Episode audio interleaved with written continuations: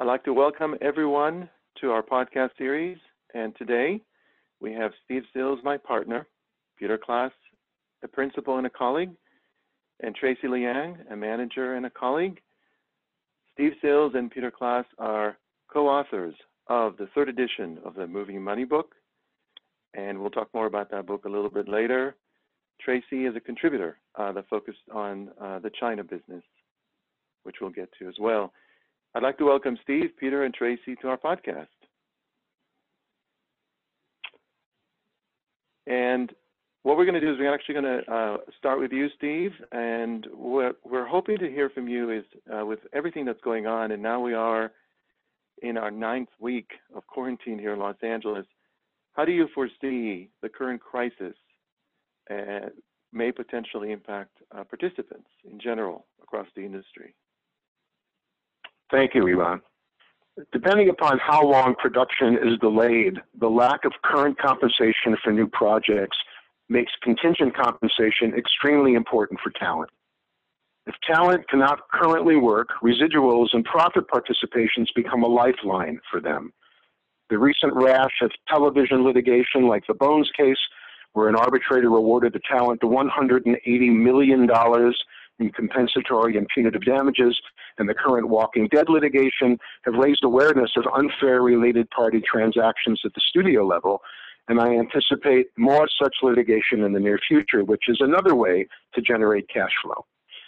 Quarantining due to the COVID 19 pandemic has caused streaming through services such as Netflix, Hulu, Disney Plus, and others to increase exponentially. This is a fairly recent phenomenon as Netflix, which started out as a DVD rental business, moved into streaming in 2010. When the second edition of the movie Money was released in 2006, streaming didn't even exist. So we added an entire new chapter dedicated to this industry altering platform in our third edition. Netflix is one of the companies that has benefited from the pandemic. The company increased its subscriber base by almost 16 million in the first quarter of 2020 to 182 million subscribers worldwide. Disney Plus, which launched at the end of 2019, now has over 50 million subscribers worldwide. Another industry altering impact was the Trolls World, World Tour, the release of the new Trolls movie by DreamWorks and Universal through Amazon Prime and iTunes instead of in the theaters. The studio reported that the film earned over $100 million in its first three weeks of at home viewing. Movie theater chains weren't happy with this new form of distribution as an initial release, but the relative success of the picture might mean that other studios will try this form of distribution in the future. Unfortunately, current talent contracts don't really account for these changes. A level talent often gets box office bonuses depending upon the performance of the film in the theaters. If a movie is released initially on television, like Trolls, how do you account for such additional compensation? Most of the studios are altering their contracts to include streaming revenue as home video revenue or home entertainment revenue, which is usually reported as a royalty on profit participation statements rather than at 100% of the amount received. All of these changes in the way movie studios do business will need to be properly reflected in future contracts with talent.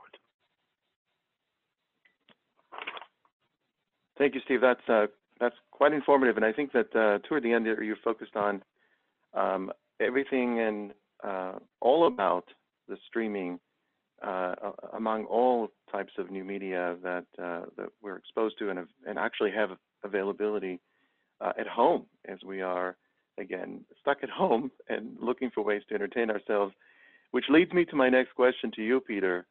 Um, you know, the the the streaming services, you know, if that's uh, the the broader definition of uh, whether it's uh, um, SVOD or AVOD or any other type of uh, services out there where you can get content from home. What we wanted to get your perspective is what impact do you see that the current crisis might have in the short as well as the long term with respect to new media in our industry? Thanks, Ilan. So much to unpack here. I think I'll take out the crystal ball and uh, make some fun predictions here.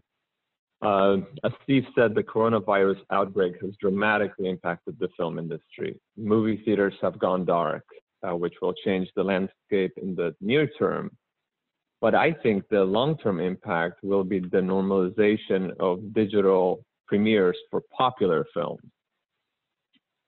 The current crisis will expedite releasing of new movies on direct-to-consumer platforms via streaming subscription services or digital rentals.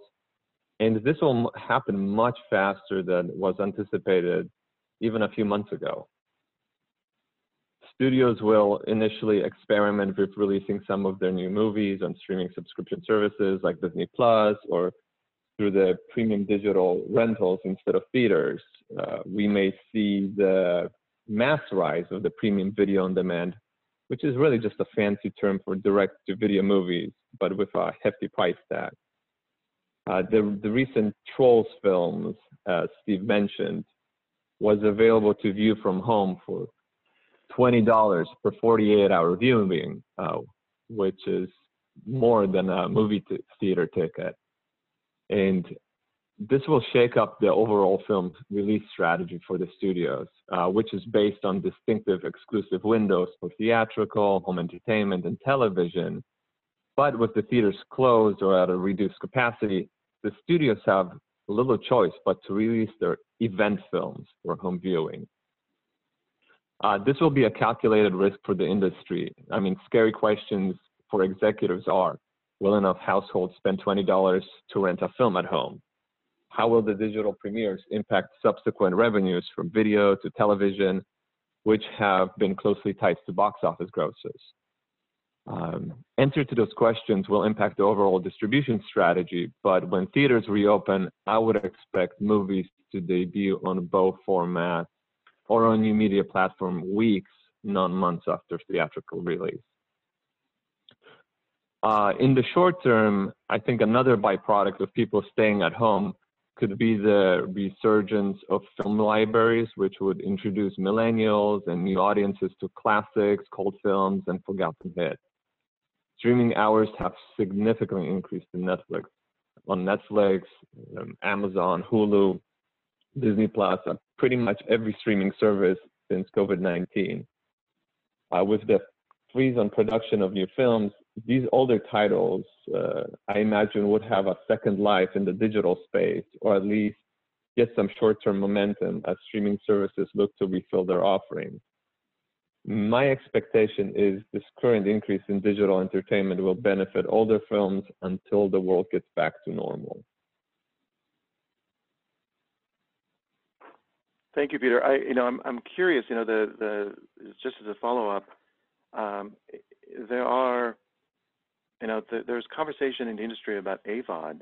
Uh, so as people, you know, run out of money or don't want to spend more money than necessary, AVOD may potentially surge and become another way for you to consume content without actually having to have a subscription fee. So I don't know if you want to briefly comment on that as well. yeah, AVOD AVOD could be uh, big as well. I'm not sure that the studios will want to release their coveted big budgeted films on AVOD, but certainly the library titles I was talking about, people who never had cable or cut the cord a while ago, uh, this is a perfect time for them to subscribe to uh, YouTube, uh, Pluto TV, which I think is the new Viacom channel, and uh, the new Peacock uh, platform, which will debut in July. Thanks, Peter. Last but not least, Tracy. Um, uh, China, you know, is it's probably at a point where they're close to the end of at least the, you know, the let's call it the first phase of our crisis. There's a concern that there may be a resurgence later in, in the winter, but right now, China is ahead of everybody and uh, perhaps soon then any other country uh, could have their theater chains open up in the coming maybe weeks or months. But I wanted to see, um, you know, where you see the China industry uh, in the near term as well as the long term as it comes out of the crisis. Um, thank you. Um, this is a good timing for us to discuss um, because this past Friday, um, the Chinese authorities announced that the movie theaters can start to prepare for reopening. Um, although the government is still working on the specific time frame and guidelines, um, we could expect in the short term that um, the theaters in China will implement strict prevention measures um, from frequent disinfection, enhanced ventilation, um, to also distance seating arrangements. Um, in addition, they will likely require all movie tickets to be bought online ahead of time um, to minimize physical interaction. Um, even with all those safety measures, um, the audiences may not come back in significant numbers right away um, because there could be lingering concerns about the outbreak um, or people just have less discretionary income to spend. so the, the theaters will need to run heavy promotions to boost ticket sales um, perhaps through price discounts, um, free gift with ticket purchase, or even free movie screenings. And in terms of releasing schedule, um, since many blockbuster titles are delaying their releases to much later this year, or even the start of 2021, the theaters may have few new titles to offer at the beginning and may need to rely more on re-release of library titles, um, especially those with a massive fan base already. So um, one interesting development is that in order to support the movie theaters, um, the Chinese regulators uh, may mandate an exclusive theatrical window during this special time period. Um, so previously, there were no set rules, and movies in China typically play in the theaters for at least a month. But we also have examples of movies going directly to streaming during the theater closure in the last couple months.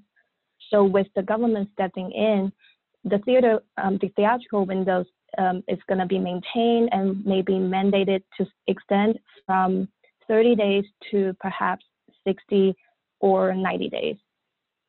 So, um, so looking at the long-term impact, I definitely echo Steve and Peter's comments that the pandemic accelerates the trend of consumers moving away from traditional media and shifting towards digital consumption.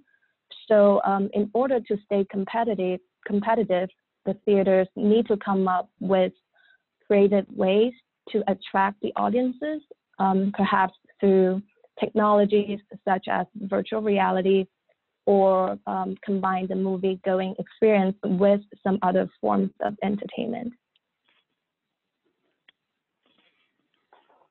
Great. Thank you, Tracy. That was that was uh, insightful. So really appreciate that. I wanted to uh, um, uh, go back uh, to you, Steve. But before we get into my final question, I think that you know, as I listen to all all of your comments, you know, the one thing that I wonder in the back of my mind is, will drive-ins come back? Are we all going to go see a movie in our cars, parked, you know, with uh, our other significant watching a movie, uh, just like we did back in the 50s and 60s and 70s? But we'll see. Um, all right, so Steve, with the launch of the third edition, as I mentioned before, um, of the Movie Money book, uh, could you share how you were involved, uh, since you, I think, were involved in the first edition going back, and what value the book could bring to those involving industry in general, uh, as well as with respect to profit participation specifically? Thanks, Ilan. Let me give you a little bit of history here. The original version of Movie Money was released in 1999. Uh, there were three co-authors, David Leedy, who had worked for Disney and a number of other producers and distributors during his career, Bill Daniels, who at the time was a law student and the financial writer for Daily Variety, and me. Um, David and I knew each other from the business and were introduced to Bill by Lon Sobel, who was Bill's entertainment law professor. And Lon thought it was time for a book about motion picture accounting and profit participations. There simply wasn't anything like that that existed. Um, the nice thing about having three authors was that whenever I was testifying in court and someone used a passage from the book to refute my testimony, I could always blame it on the other authors. I still do that to this day. Uh, by 2006, David had retired. Bill was working as a personal, personal injury attorney, so it was left up to me to update the second edition at the request of the publisher. so much had happened in the industry since 2006, it was time to update Movie Money again, and I asked Peter Klass and Tracy Liang, who are my associates at Green Hasson Janks, to contribute new material to update the book. Movie Money is still the only book available that focuses on motion picture accounting in general and profit participations in particular. It's often used as a text in entertainment classes in law school and is written in a style that can be understood by lawyers, accountants, academics, and talent who might want to be prepared for how studio contracts and accounting will affect their careers and their future finances. Thank you, Steve.